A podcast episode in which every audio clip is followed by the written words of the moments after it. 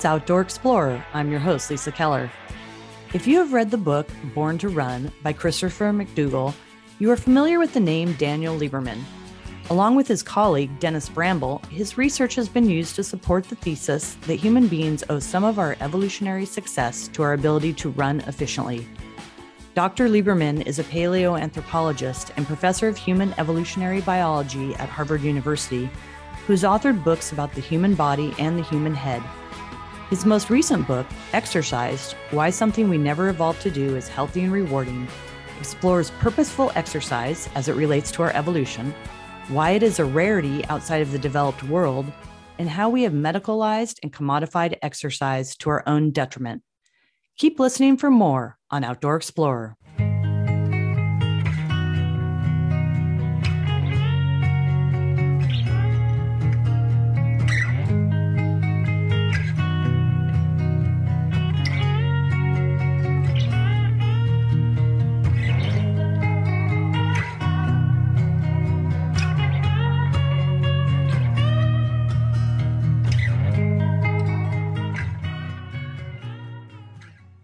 Is Outdoor Explorer. I'm your host, Lisa Keller. My guest today is Daniel Lieberman, a professor of human evolutionary biology at Harvard University and the author of Exercised Why Something We Never Evolved to Do is Healthy and Rewarding. Thanks for taking time, Dan, to um, visit with me today and talk about your book and talk about some of your past research too, because I have lots of questions. My pleasure. Thanks for asking me. So, first, I think um, for our audience, a lot of people are going to be familiar with you because you were profiled in Born to Run, um, the book by Christopher McDougall, and um, some of your research um, was talked about in that book. Um, and it kind of kicked off this, uh, for better or worse, barefoot running trend. And I'm um, also a triathlon coach and a running coach and I've been a runner all my life. So that was very interesting to a lot of people. And I'm I'm kind of curious that this isn't really talking about your current book but I'm really curious about where you sit on all that now and where your research went from that time. That's a complicated question. I love complicated answers. Um, well look um, so in 2004, Dennis Bramble and I wrote this paper, uh, which was on the cover of Nature and entitled Born to Run. And that obviously got a lot of press interest. And uh, soon thereafter, we started work. I started working on barefoot running because if humans evolved to run uh, millions of years ago, obviously we ran barefoot for most of those millions of years. So, uh, so I was sort of doing research on that, and then uh, McDougall showed up, and um, and uh, as you say, popularized a lot of my work. Um, I'm not sure he got it all right, but uh, he certainly popularized it. Um, but uh, you know, I think people often confuse what I think and what I say with what he wrote, um, and uh, and let's just say they're not entirely coincident. Um, so, um, um, and part of the one of the reasons why I wrote Exercised is that I found uh, a lot of the um, attitudes, ideas, you know, misconceptions, myths, we can call them about about physical activity um, to be, I think, um, I think somewhat uh, problematic, and um, and I wanted to, and that's why each chapter of the book sort of tackles a myth. And one of the myths is that, um, you know, that if we, you know, if we if we suddenly, you know, the, the idea behind that book is that if you know we've basically been contaminated by civilization, and if we didn't have Nike shoes and Gatorade and Garmin watches or you know what have you, we would just naturally get out of bed and be able to run 50 mile races, and that's just not true. And that that's what I call the myth of the athletic savage. Um, mm-hmm. um, the Tarahumara, um, of course, are great runners. There are there are other Native American peoples who are also great runners. They're uh, it's just that the Tarahumara have really kind of kept those traditions going more than other uh, than many other uh, uh, uh, uh Native American peoples but but it's just as hard for them to run 50 miles as it is for us. I mean, they're human beings, and um, and the reason that they do it, which is not really mentioned in the book, um, is that it's spiritual for them. It's an act of prayer, um, um and it and it uh, um, and most of them don't run 50 miles. So I I, I kind of get the sense that um, you know people think that that somehow there's something special about the Tarahumara. What's special about them is what they care about. Um, and and that there's some that, that somehow you know Westerners with with with Nike shoes, etc. You know, somehow you know there's something evil about shoes. You know, mm-hmm. and um, you know I wear shoes most of the time. I just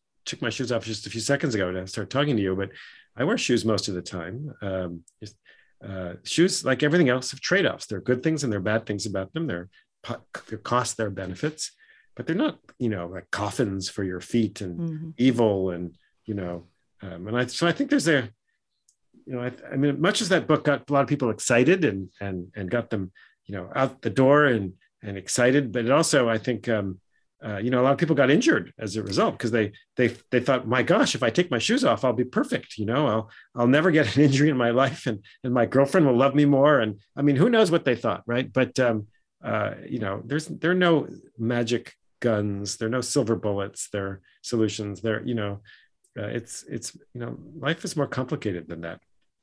Well, I, I've been a coach for decades. And when that happened, you know, a lot of my clients kind of jumped on that bandwagon.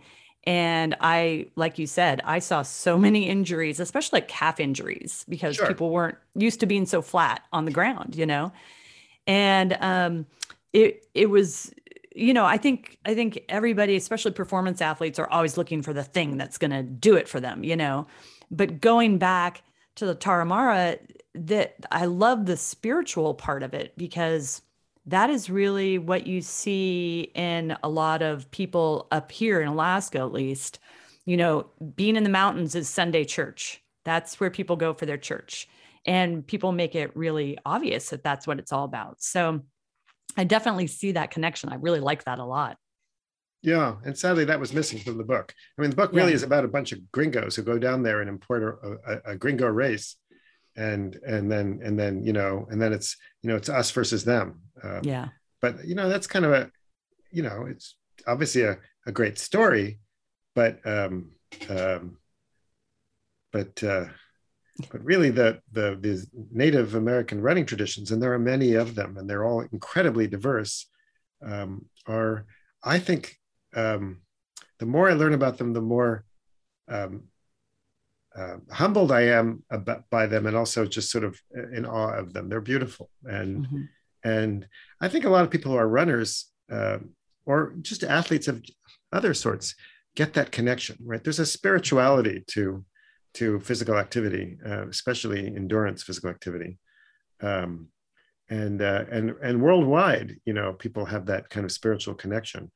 Uh, that's true also in, in Southern Africa among the among the Kalahari uh, hunter gatherers and and and elsewhere. So there's a it's it's it's part of being a human being, and and we've lost touch, I think, with some of these, um, you know, our modern hyper industrialized, commodified, medicalized Western culture. We've lost touch with uh, some really basic fundamental things and. Um, uh, and really that's you know my hope is that we can you know really that if there's any one reason i wrote this book is that i i i i think that the medicalization and commercialization and commodification of, of exercise there's nothing wrong with it but it it it it it, it only takes you so far. And we're missing out on so many other aspects of of physical activity. And that's really why i wrote the book. And that's why i entitled it Exercised because i think we've become exercised about exercise. And I think, to be honest, you know, commercialization does it, but also books like Born to Run also make people exercised about exercise.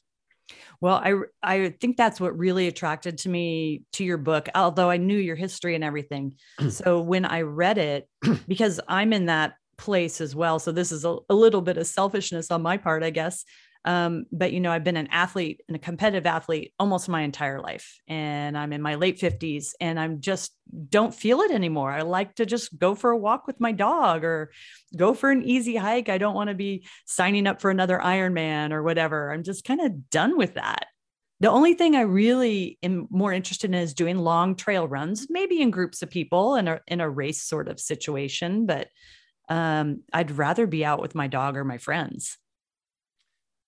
Yeah, well, that's great. I mean, there's a, you know, I think there's so many wonderful ways to enjoy um, to enjoy being physically active, and um, um, and that's that's great you know and the, the fact that you're you know I, I, think a lot of people feel like there's um, you know they have to do a marathon or or an Ironman or uh, or uh, swim the English Channel or or whatever and and uh, um, and if you want to do that that's great. There's nothing wrong with any of those things obviously. Well maybe climbing Mount Everest might might have some, some downsides to the planet yeah. but, but but you know most of them are just you know that's great. But also there's you know but the but there's the sense of uh, that you know people have to you know why doesn't you know climbing the stairs in your building and name the city right? You know manhattan or boston or chicago or la or i guess there are tall buildings in anchorage right? But, yeah um, it's sort of not that tall. Or,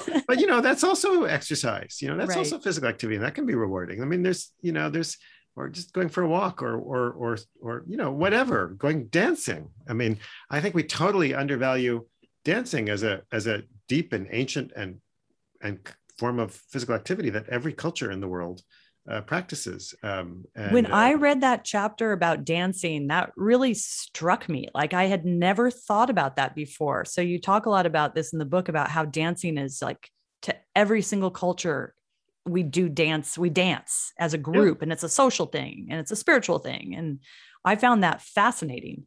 And yeah. I remember when I was young and used to go out dancing a lot, like I'd be like drenched in sweat and, you know, come yeah. home all tired and smelling at that time, smelling like cigarette smoke, though, unfortunately, right? Because everybody smoked in clubs at that time. Oh, yeah. But... Oh, yeah. Me too. I remember that.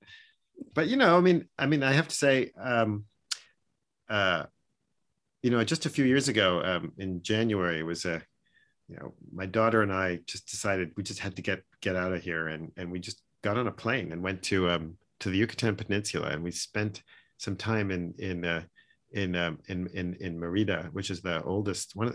They claim it's the oldest continuously um, inhabited city in the world. Oh, and, and Merida, excuse me, I mispronounced it. But um, and there in the city square, everybody's just dancing every evening and you know they do that in Chihuahua too. And wow, the Tarahumara have these wonderful dances, and I've seen it in you know in, in front of the opera in Vienna and all over the world. People dance, and you know the the the, the Hadza dance. The people in the villages in Kenya where we work dance.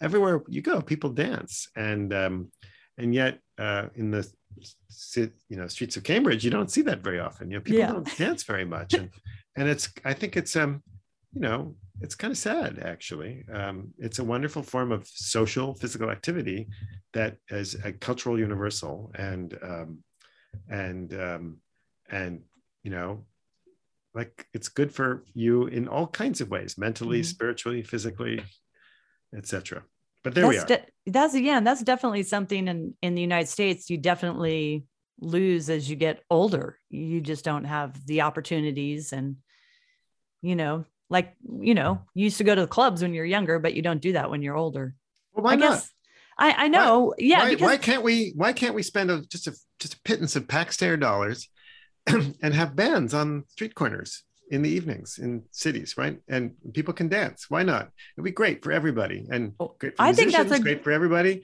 I think and, that's a great know, idea. Who, but people who would object? Who would object? the the people who don't like to pay taxes.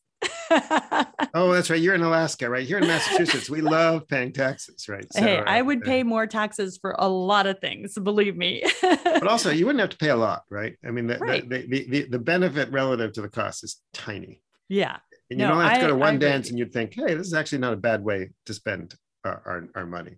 Yeah, yeah. No, I would totally do that for sure. I'm all for spending more on taxes to have things for the community. I'm about that. So, um, hey, one of your like really early or early things because I was just reviewing uh, the chapter in Born to Run that you were in, which I found really interesting was this idea of um, uh, like the the human head is unique to being able to run, and the head. You have a book on the head, don't you? Yeah, I wrote a book called The Evolution of the Human Head. In fact, that's what got me interested in running. Um, is that we have um, uh, all kinds of adaptations in our heads that uh, that are are are help us be in long distance runners. Um, and uh, just actually, we just published another paper on that a few a few weeks ago in my lab. But uh, um, uh, it was really the my my research on the head that got me started started me you know on this journey of thinking about the evolution of, of human running. So um, now literally we have adaptations from our heads to our toes to help us be long distance runners. And and when you say long distance runners, does that also mean long distance walkers? Yeah, but walking isn't as much of a challenge, right? Because um, uh, when you walk, you always have one leg on the ground. There's not that kind of uh, jolt that you get when you're when you're landing. I mean, running is basically jumping from one leg to another. Mm-hmm. When you hit the ground, there's a there's a there's a there's a collision between your body and the ground that's much greater than when you're when you're walking and there's a there's a shock wave that travels right up your body. It takes about seven milliseconds from your ground to your head, and it causes your head to pitch forward really rapidly. And it doesn't happen when you walk. And, and it turns out we have really cool mechanisms that we evolved independently, uh, uniquely in humans, uh, to help keep our heads still when we run. And a, a nice way of thinking about it is, if you've ever run behind somebody with a ponytail, right? And you watch their ponytail, right? That ponytail is going up and down and side to side. It's like a figure eight, right? And yep. the, but their head is pretty still, right? And the ponytail is essentially an accelerometer. It's telling you the accelerations that are acting on the head. and so it turns out we have all these unseen mechanisms that are keeping our head still, despite the fact that there are all these incredible forces acting on it. And that's and you know we've we've we've done some research on what those mechanisms are. One of them is that um, your arm actually acts as a passive counterbalance to your head your arm and your head weigh basically the same thing. And when your head pitches forward, your arm falls down, and you have this you turn this little muscle that's connected to this little ligament, and it and it basically it's like a it's like it's like what keeps a ship stable, right? Or or or a skyscraper. It's called a, a mass damper, and um, and it it actually passively stabilizes the head. It's very cool. Oh, that's amazing. yeah. So this we are a big dog state, of course. We love our dogs and we spend a lot of time with our dogs. Dogs seem to be, I mean, I, I understand that they don't have the same sweat mechanism as us. And that's part of the reason why we may be able to, in certain instances, outlast dogs. But do dogs have some of these same adaptations evolving alongside us?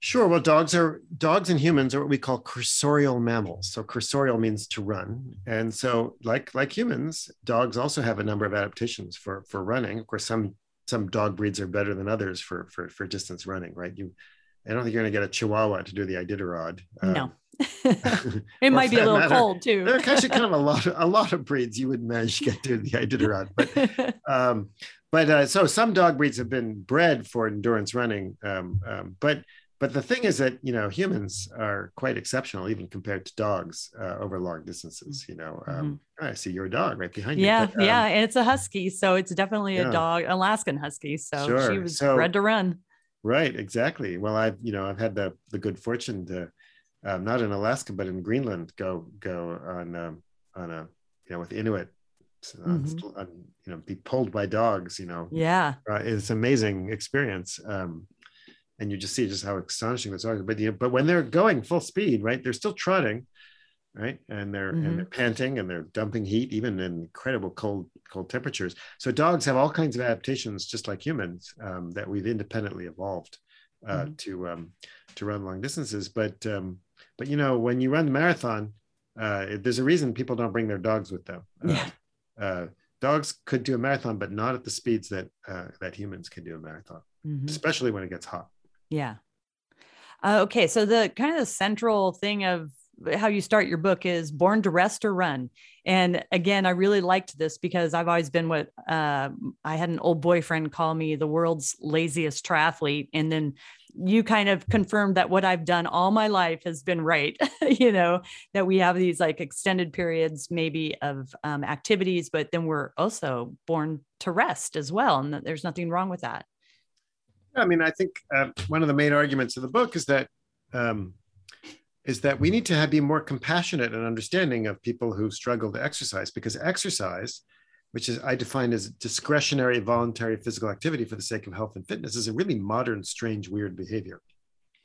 And until recently, people had to be very physically active in order to survive, right? We, we didn't have all this technology and you know, machines to to enable us to sit all day long and stare into computers we you know we had to go out and either hunt and gather or grow our food or whatever. And um, and that takes energy. And when you have only a limited amount of energy and energy you spend on physical activity is energy you don't spend on other things that are important. And of course natural selection what natural selection cares about the most is is, is reproduction. So it's a it's a deep and fundamental and basic human instinct not to be physically active unless it's either necessary or rewarding and mm-hmm. And um, for most of human evolutionary history, we were physically active when it was necessary. I, in other words, to get dinner or or not be somebody else's dinner, or or when it was rewarding, like like dancing, right? When you find a mate, for example. And but you know, to to go to a a, a gym and run on a treadmill mm-hmm. and get nowhere for a lot of money uh, and, and, a, yep. and, a, really boring, loud, noisy machine, or or um, think about it, buying heavy metal objects whose sole purpose is to be lifted, right? Which is what I did this morning, by the way, is a really strange and weird and bizarre thing. Imagine explaining that to your great great great grandparents. Like you did mm-hmm. what? You spent money on a on on like a on, on a on a weight to lift. Why why not you know why not just go out and you know work in the fields or something yeah. like that. I mean, so it's an instinct. It's a fundamental, basic human instinct to avoid unnecessary physical activity. And and those of us who who are pretty good at at exercising still have all of us have trouble getting out the door. I mean, I'm a I'm a runner and um, I you know whinge and complain, especially on cold winter mornings here in Boston when it's I imagine Alaska's probably even a bit worse than Boston. But I'm looking uh, at the temperature right now is minus one. So oh, yeah, it's worse than Boston. So today it's kind of like was in the it's like in the 40s, you know. Oh, that sounds and, lovely. no, no, it was gray and damp and cold and miserable. It wasn't not it's not a cheerful day. And um, and you know, I was like bitching and moaning and you know, whining and you know, I you know, I didn't want to I didn't want to go out to this morning. Um, and I had to kind of force myself. And um, basically my wife had to force me out the door let's be honest. And um, and that's true of all of us right? We're not there's not something special about uh, about about people exercise. It's just that we've figured out how to overcome that in the instinct um, because we also know it's going to be rewarding. But there's nothing we shouldn't blame and shame people for that instinct it is fundamental and natural and basic and we need to be compassionate rather than judgmental mm-hmm. i like that and and as you know, as an aging athlete, I like that because you also kind of recognize that there are different times in your life for different things and that it, that's okay, you know. And if it, if the pandemic taught anybody anything, I would hope that that would be it. Like it's okay to change your habits a little bit and do something different. we haven't had any choice, have we? no, we haven't. um, I so I really uh, I put the, in my notes reproduction trumps all because you made a big point of that throughout the book that um, reproduction is the number one reason for anything that we do is to pass on our genes. That's the most important thing. So I don't know if you've thought about this at all, but um, what is it with people who are extreme exercisers? Um, because some of them I mean, I know someone, this was like 30 or 40 years ago, who was a triathlete and was trying to have a baby with his wife. And the doctor had told him, like, you've got to slow down on your exercise, you know, because he was out training six, eight, ten hours a day. And so he would basically cheat on his wife by taking, he took his bike to his office so he could ride from his office and he would go on six hour rides on a Saturday, telling her that he was working and in because he was just so obsessed with it. So they were trying to have a baby you know? So what what is that? Is that just like you know the ex- obviously it's the exception but what creates that do you think? Is it our culture or? Um look i mean there's so few people at that level right? We're talking about such a small number of individuals i guess i just uh, know a lot of them there's there's basically almost no data on them um, mm. Um, and to be sure, um, you know, if you're if you're doing ex- exercise at that level, you know, the energies, you know, the energy you're spending on physical activity is not going towards some other things, and mm-hmm. reproduction is one of them. Um, because after all, life is about, you know, I like tell my students, you know, life is basically about food in and babies out. That's the mm-hmm. equation of life, right? And so, um, but when you are really that insanely physically active, you're spending that energy on physical activity rather than babies. Um, and that's true for men and women, women more than men, but men as well. But you know what? That's like a, I would say that's a kind of a strange modern pathology. I don't think people, nobody in the Paleolithic had the opportunity to do that. You'd, you'd die, right? You, you couldn't get the energy necessary to do that. This is a really modern, weird, abnormal behavior, you know, that, um, the, that that's been made possible by by our weird, strange, you know, post-industrial world where you can go to a supermarket and get all the calories you want for, for basically nothing. But in until recently, that was impossible. Nobody could do that. Uh, so, um, so yeah, there's a few kind of let's call them freaks, shall we? Yeah. um, who who might be so compulsive that they, you know, swap one addiction for another, and sometimes that addiction is physical activity, but they're not um, they're not really representative of 99 point something percent of humanity, and so. Mm-hmm. Um, I don't think they're very particularly useful. I think one of the problems also in our in the way we think about exercise and physical activity is we spend way too much time thinking about elite athletes, right? Yeah. People who spend all their time training to do just one thing, right? And we didn't evolve to do that. Nobody's nobody in the Paleolithic spent you know devoted their life to basically running from one line to another line that was either you know 100 meters or 5,000 meters or 26.2 miles or whatever, give the distance, right? Um, as fast as possible to the exclusion of all other things, right? Mm-hmm. That was not possible. Uh, nor did we uh, evolve to, you know, throw an object just as far as possible or, or, you know, you, you come up with any, you know, we, we evolved to be jacks of all trades and, and to be generally physically active at in a, in a, variety of things that were useful, but to otherwise conserve energy and rest. And and today in the modern world, there are people who are enabled you know able to do these sorts of very strange things but but that's not um but that's a very kind of bizarre modern thing and and i don't think we should read too much into it it doesn't really mm-hmm. tell us about anything and i think most elite athletes you know there's a fascination with them but i don't think they really tell us very much about anything other than the extremes of, of what human physiology is capable of but who cares mm-hmm. you know I mean, does it really matter that somebody can run a marathon in less than two hours? I mean, I'm you know I'm excited when Kipchoge did that, but yeah, does it really tell us anything? Does it make the world that much of a better place? I mean, it's cool, it's fun, it's good. I'm not opposed to it, but um, but you know, it's it's um, it's to be honest, to a, to a large extent, it's also just entertainment. Mm-hmm. Well, one of one of the other kind of theories I did also want to go back to and circle back to, which this is the last time we'll we'll go on this, and then I want to talk about the myths that were in the book because of course everybody wants to hear myths and have them debunked and everything. So we'll get to that. But um, is uh, pursuit hunting, and this is kind of in the idea of like a, a marathon or something, and that's kind of uh, one of the theories about how we evolved, right? Is that we were able to chase prey down, that it became overheated, and then we could eventually give it get to it and kill it because we didn't have the strength otherwise to do do that. Is that yeah? we call that persistence hunting. So persistence so hunting. We have evidence that that people in pretty much every part of the world uh, did that. Even we have evidence even that Inuit did it in the snow with caribou. So mm-hmm. um, um, and I've done it actually. We ran musk oxen, um, but uh, in Greenland, but um, um, it's uh, that didn't make it into the book. But um, um, well, wait, wait, wait. We have muskox up here, so we need to hear about this story. oh, yeah, it was really cool. So I, I, I got, I was invited to go on a, a, trip where we were following some Inuit hunters who are trying to revive some traditional methods of hunting in Greenland, and got to, got to go on a muskox and hunt. That was kind of, that was kind of crazy. Yeah, we, we, and it was just like, pers- how long did it take to, to do this?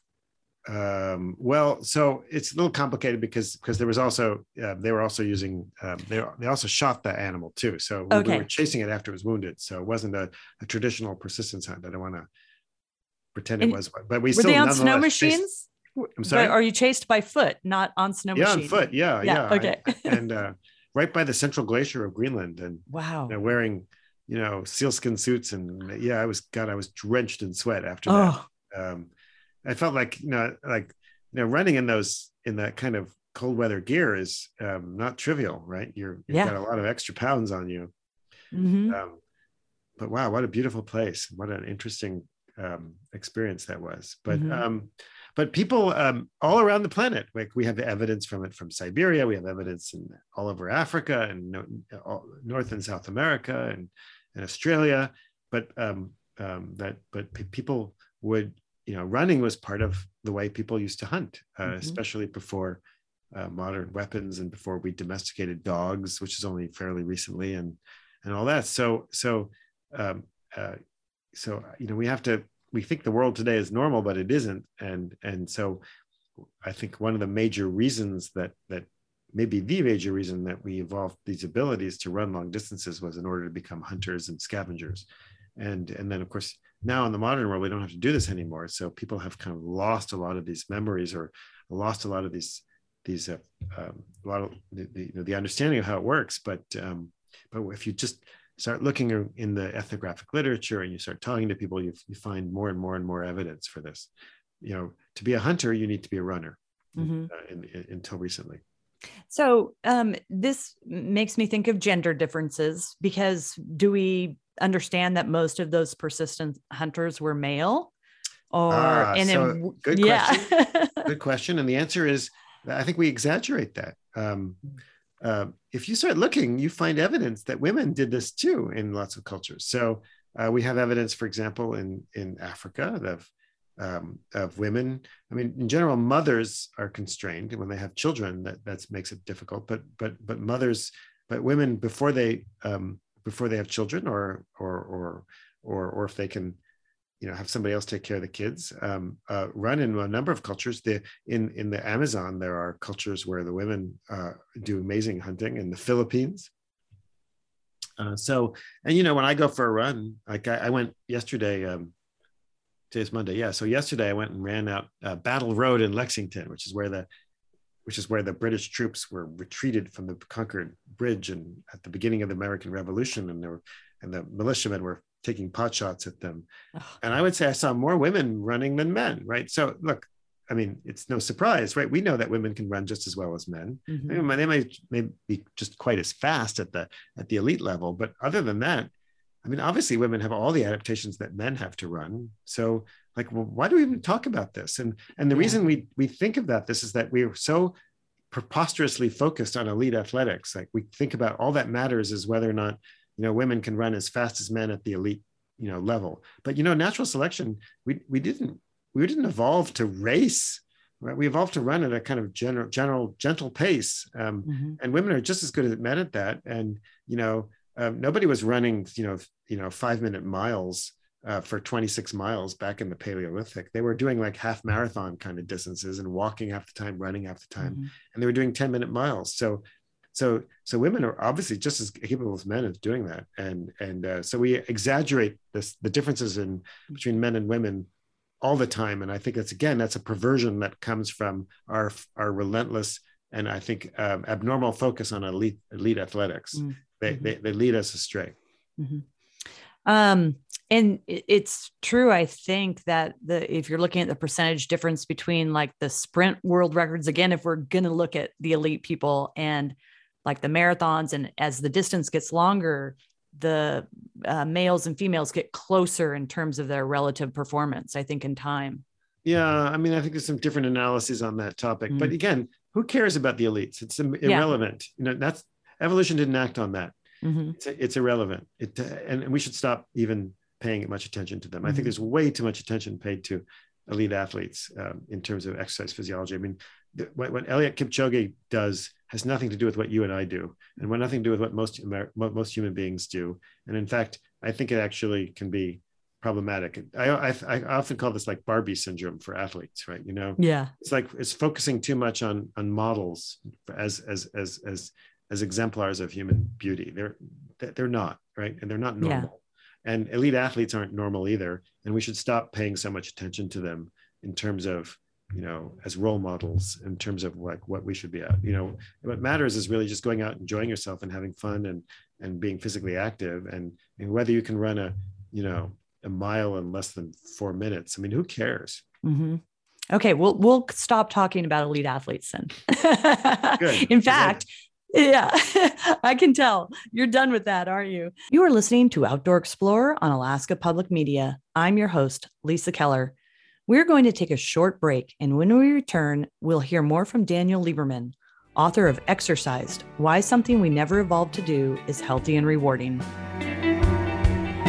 You're listening to Outdoor Explorer on Alaska Public Media. Find the show anytime as a free podcast in the iTunes Store or connect with us online at alaskapublic.org.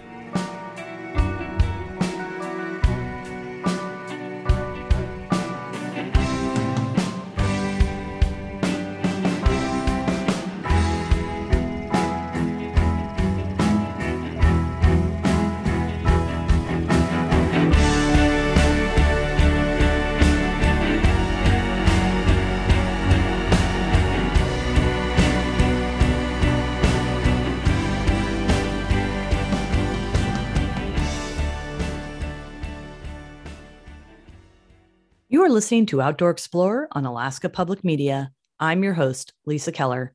My conversation with Daniel Lieberman, professor of human evolutionary biology at Harvard University, continues. In fact, let's go uh, to people of our age because I am a new grandparent this year, and you talk about the I think it was like the theory of the active grandparent or something like that. Yeah, the active and, grandparent hypothesis, which we just yes. published a big article on. In, oh, in, cool! I want to hear in, all about it. so, if I, I actually think that's probably the to me the most important thing in the book, actually, mm. which is that um, you know humans evolved uniquely to be grandparents um, we evolved to live decades after we stopped reproducing, unlike any other animal, with the possible exception of orcas, killer whales. Um, but most animals don't live after they stop reproducing. You know, occasionally domestic dogs can, etc. But but that's abnormal, right? And and and we didn't evolve um, to um, to be you know elderly grandparental sort of retirees. We evolved to actually work as we age, right? So so if you look at what farmers in, in places like Kenya, where I work, or hunter gatherers and in, in all over the world, who, where when people have studied them, grandparents don't just retire and move to Florida. What they do is they actually work harder, right? They they're hunting, they're gathering, they're farming, they're they're taking care of children, they're processing food, they're they're they're they're, they're and and when and they do that, they're they're helping their children and their grandchildren, and they're passing on and wisdom and advice, but also energy and food and surplus and and and and in turn that physical activity helps them stay long live longer and stay healthy because we know that physical activity turns on all kinds of repair and maintenance mechanisms that slow senescence slow the, the, the aging of the body and prevent all kinds of diseases. And in the, in the and until recently before the advent of modern medicine people's lifespan was determined by their health span how long they lived without chronic disease. And we know definitively, I mean, there's hundreds of studies which show that exercise, physical activity, keeps you healthy longer. So, our ability to live long is partly a result of our being selected in order to stay physically active as we get older, in order which which in turn helps us live long. So, in other words, we evolved not to not to retire when we get older, but actually to stay physically active, and that's that maintenance of physical activity is really important in maintaining health and and and and and um, and preventing disability. So in the United States today, for example, people can say, "Well, you know, I can live long without exercising," and that's true. But the average lifespan of an American today is about 79, but their average health span of an American is 63. Oh, that's the whoa. average. Wow. So that means the average American, the average, and that means there are plenty of people who, for whom this is worse, spends um, spend 16 years in a state of chronic disability before they die. Mm. And, and we know from tons of studies, we know why and how, right? That physical activity decreases your chances of all these chronic diseases that, that decrease health span.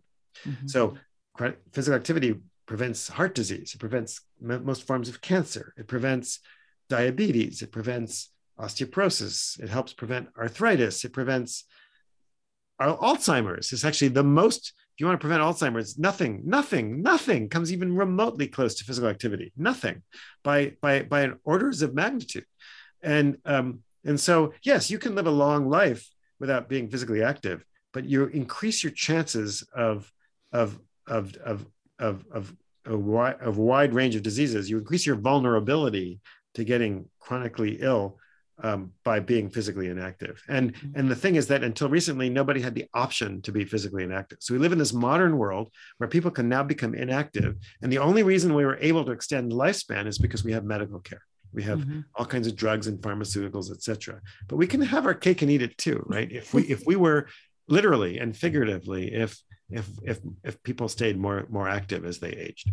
Well, you definitely want to enjoy those final years. You don't want to be, spend 16 years in chronic pain and not able to do anything. That doesn't sound like much fun. No, but but but to do that, you have to overcome deep instincts, and that's the problem, right? Mm-hmm. Because you know we've all been there in a in a mall, and there's an escalator next to a stairway. We all want to take the escalator, right? Because yeah. because it's a deep and fundamental instinct. Even though there were no escalators in the Stone Age, right? We want to save energy, and and unfortunately, that doesn't do us any good. mm-hmm. and so we need to help each other um, compassionately you know non you know coercively to to to um to um to do that and that's not a trivial task today. Yeah. Um let's definitely circle back and talk at towards the end about how we do that but let's hit a couple of these other myths that you had in there. Um, uh, one i think is um, that i think will resonate with a lot of people because we've heard this a lot is that sitting is unhealthy. And i thought it was interesting that you showed in lots of different cultures people doing what doing sitting in their culture but it doesn't maybe look like in our culture yeah, well, I mean, you know, there's so much BS written about health, right? And one of them is sitting, right? The sitting is the new smoking. Right. And I mean, sorry, does anybody actually think sitting in a chair is as bad as smoking a cigarette? I, mean, don't. no, of course not.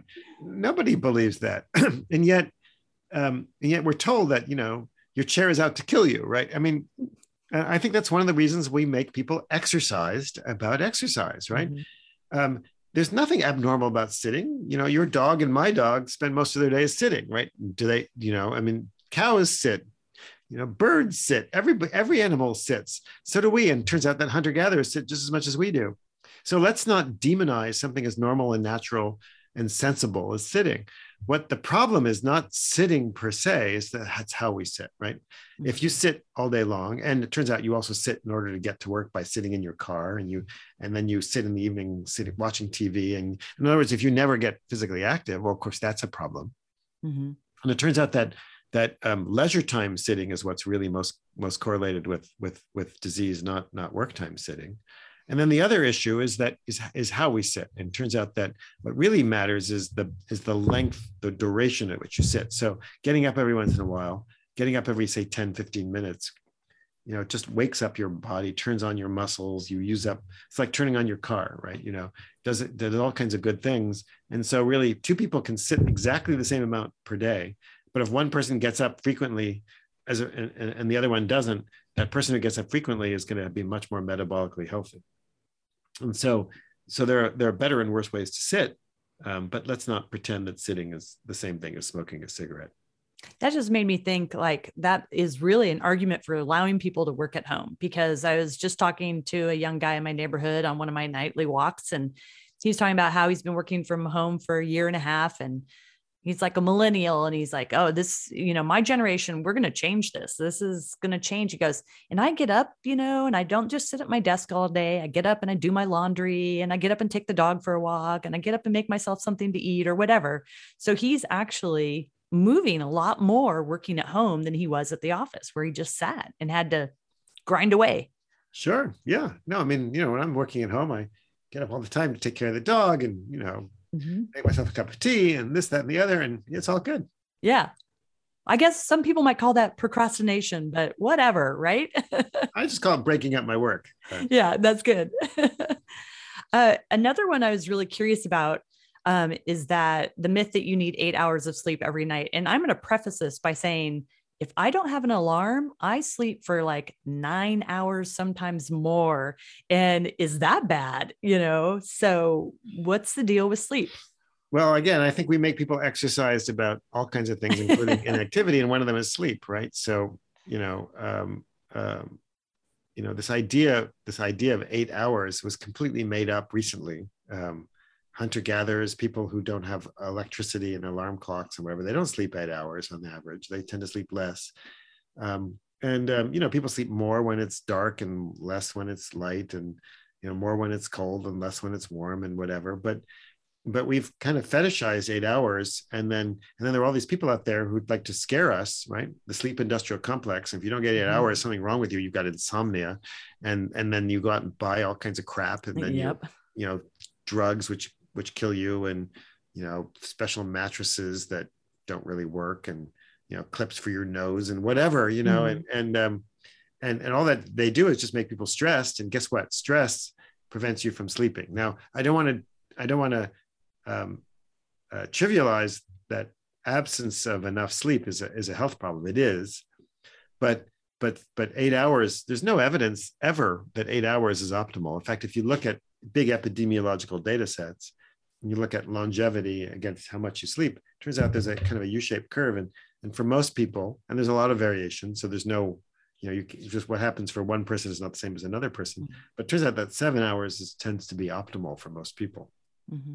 But but um, you know, we should again just back off from the kind of judgmental um, kind of uh, medicalization, commodification of, of of our bodies, and sleep is one of them.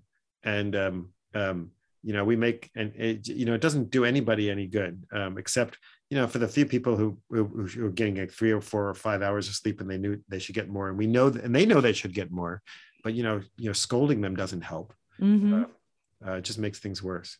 Yeah. Uh, speaking of commodifying exercise, um, sports, sports, we kind of associate sports with exercise and we get our kids into all these sports and team sports, which are not necessarily a bad thing. I'm not saying they are, but um, definitely there's a lot of money involved around that in keeping your kid healthy. Um, and you have a, a, one of your myths was that sports equals exercise. And I think, yeah. Um, yeah look people had to be physically active and look sports have a role right and I'm, I'm, I'm i love sports right yeah but um they they teach uh skills they teach they help generate develop develop um you know athletic abilities and and and and, and they help you know keep you know, capacity to do things um and, but i think that sports in many cultures also evolved to help people um play nicely right mm-hmm. um you know, if the other team scores a goal on you, it's not appropriate to go like punch them, right? or if the other team wins, it's not appropriate to pretend that they didn't, right? Which is, I think, some of our politicians need to learn. But uh-huh. um, um, you know, what if, what if one team won the Super Bowl and the other team said, "Actually, no, you didn't win. You know, actually, we won." Um, you know, um, that's why we play sports, right? We to to to learn how to treat each other appropriately and properly use according to the golden rule mm-hmm. and and um, and so sports has a much greater role than just simply physical activity and and and sports of course works great for some kids but not for others i mean i was a i was a bench warmer when i was a kid i wasn't good enough to be on you know first first first you know tier player on the soccer team i was on so i spent most of my time on the bench right where the other kids were faster and better than than me and so I didn't get a lot of exercise playing soccer as a kid. Uh, so let's not equate also sports with with exercise for for everybody. It's mm-hmm. only and as as kids get older and older and older, the and competition gets more intense. Only the best ones get to do most of the activities. So so sports has a role. It's wonderful. I'm all in favor of sports, and you know I'm on the athletic committee here at Harvard to, to promote sports, etc. But but sports isn't isn't exercise for most people and and um, and sports is also part of our industrial commodified uh, um, uh, form of exercise and and that's fine but it's it's not for everybody. And so we should kind of back off on thinking that sports are the only way of of promoting physical activity. It isn't. I but think, I think everybody knows that.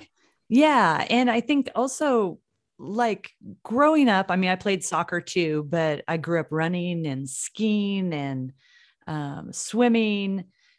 And of course riding a bike around you know like when we were kids you rode your bike everywhere and those are all things that you could carry on into adulthood to keep yourself active whereas things like well soccer not so much. Soccer you can't and football you can't. And maybe i mean there's a lot of people who play basketball still as they get older. That seems to have a good league of people as they get older play basketball. But football for sure is one of those and soccer because you have to have so many people that you just they're not continue. lifelong they're not lifelong pursuits no. Right. And, exactly and, uh, and um, you know it's it's um and that's too bad. Like i mean how many people play I, I don't know there's all kinds of like water polo in their 70s i don't know. Maybe there are some but i'm sure they'll write to me now too but yeah um, i know a few so they'll i'll hear from them too so. But, but but you know for the most part um you know sports uh there there are some sports that people continue to play all their lives and that's great.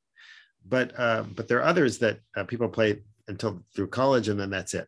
Mm-hmm. and then um, and then they're kind of like well what do i do now yeah exactly and um, um, and look i think what matters is being social and sports are social mm-hmm. and so i think the more ways in which we can get help people be physically active by being social the better and and sports is fun you know it's fun to go out and play a game of soccer with a bunch of mm-hmm. people or fun yeah. to go out for for you know whatever and uh, uh you know uh, you know triathlons are also you know it's a, actually very social right um, it's a super but, social sport sure right and i think it's one of the reasons why you know i've been to kona and you know there are 80 year old people running kona. It's amazing right? Yeah. it's incredible. Um, but um, but uh, so that's good and if that helps you out get out and be active that's wonderful but mm-hmm. it doesn't help everybody.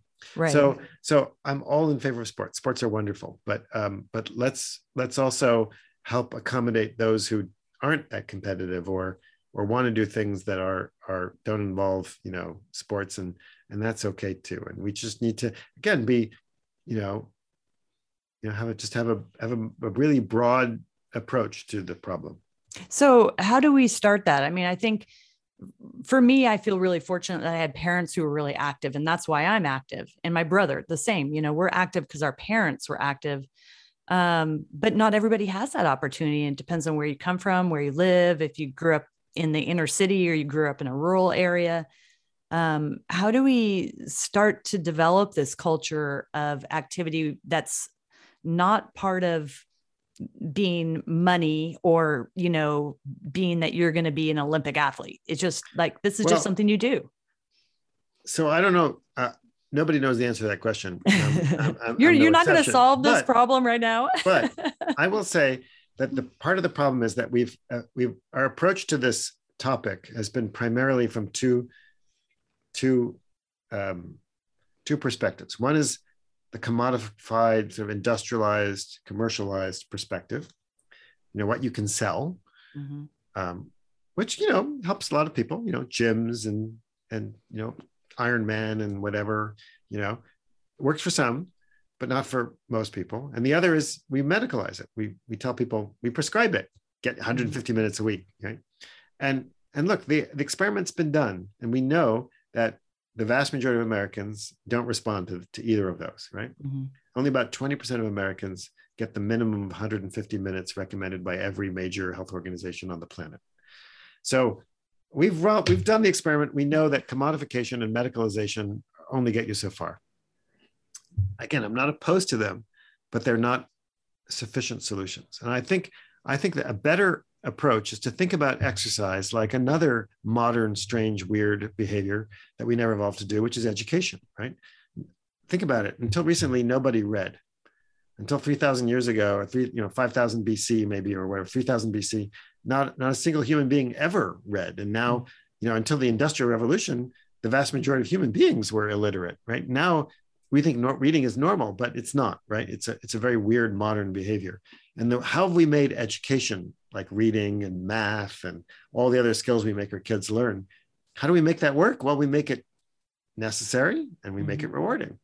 You know, school is fun for the most part, usually, right? Um, you, you go, we make it necessary. You got to go to school, but we also make it fun. You see your friends, and you get to get play games, and you get to do recess, and you get to do music musicals, and you know all the good things that happen in school.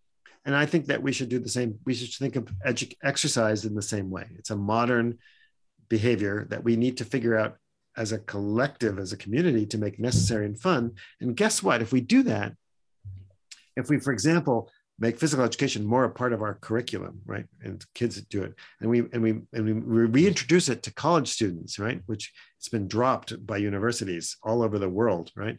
Um, and which is where the time period when people develop their habits for the rest of their life and we and we figure out ways to help adults you know dance on city squares and whatever you know um, we will reap enormous benefits in terms of reduced levels of diabetes and heart disease and and cancer and alzheimer's and and you know i will make a bet if you got people in congress to exercise they would treat each other better right mm-hmm. they'd stop they'd stop acting like the baboons that they are right now you know i mean sorry i shouldn't call our represented uh, elected people baboons but let's let's be honest right i mean you yeah. just you know I'm, I'm i'm sure that physical activity would make them nicer you know if they all, all had to go play soccer together or or or whatever they they'd, they'd start treating or each other or going for a run with somebody is something, just so something. cathartic make, you know make democrats yeah. and republicans run together and like you know that would make the world a better place but anyway um, they would stop being just jerks right um, mm-hmm. um, to each other because they would suddenly have a communal collective behavior that they were engaged in they would have to support each other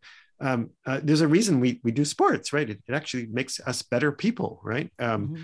And um, so I think if we can treat exercise more the way we treat education, I think we can really help people make it necessary, but also make it rewarding, right? Mm-hmm. It doesn't have to be either or, it should be an and. And there are lots and lots and lots and lots of ways to do that. And, and, and the investment is trivial. It takes few dollars and the reward would save us enormous amount of energy, enormous amount of dollars. I mean, we spend, think about it this way, we spend about um, uh, 20 something percent of our GDP on healthcare. Um, and um, 75% of the times when somebody walks into a doctor's office, it's for what we call um, a, um, a, a, a, disease that um, um, could be avoidable, a preventable disease. Mm. And most of these diseases could be prevented by, you know, partly through diet, but also through physical activity, through exercise. Mm-hmm. And we could we could um, we could make people's lives more rewarding, healthier, better, um, by spending a trivial amount of what we spend on healthcare um, to help people be more physically active. And you know, we don't have to coerce them. It doesn't have to be like you know a Stalinist state where we you know force people to you know do jumping jacks and or you know or they get shot or something like that. It doesn't have to be like that. We can just make it fun, and it doesn't take a lot of money. And yet we're unwilling to do that as a culture, and and and we're paying an enormous price. And it's just it's just a no-brainer to me. It's a complete total no-brainer. Um, and but we do that. We have to do that with compassion because remember, you know, it's not it's not normal to want to to get up and do something you don't have to do that that expends energy. So we have to make it fun. Hmm. Um, but we never evolved not to do it. It's it's a mismatch.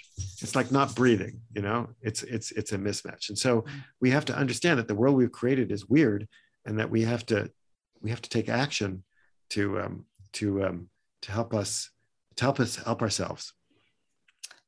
Well, thanks so much for joining me today, Dan. This has been really fascinating. I've really enjoyed talking to you. Thanks for taking the time. It's my pleasure. That's it for today's show. Thanks to my guest, Daniel Lieberman. You can find pictures of Dr. Lieberman and his book on alaskapublic.org. The show was produced by Eric Bork. My name is Lisa Keller, and from all of our hosts here at Outdoor Explorer, thanks for listening, and we'll see you outside.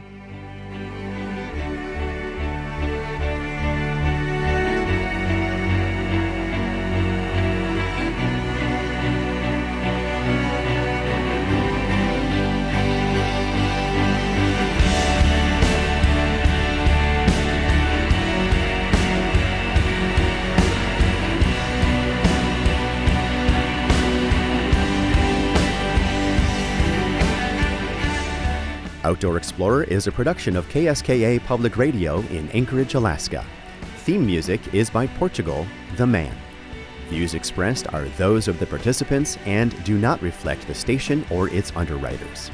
You can find Outdoor Explorer on Facebook and in your favorite podcast app.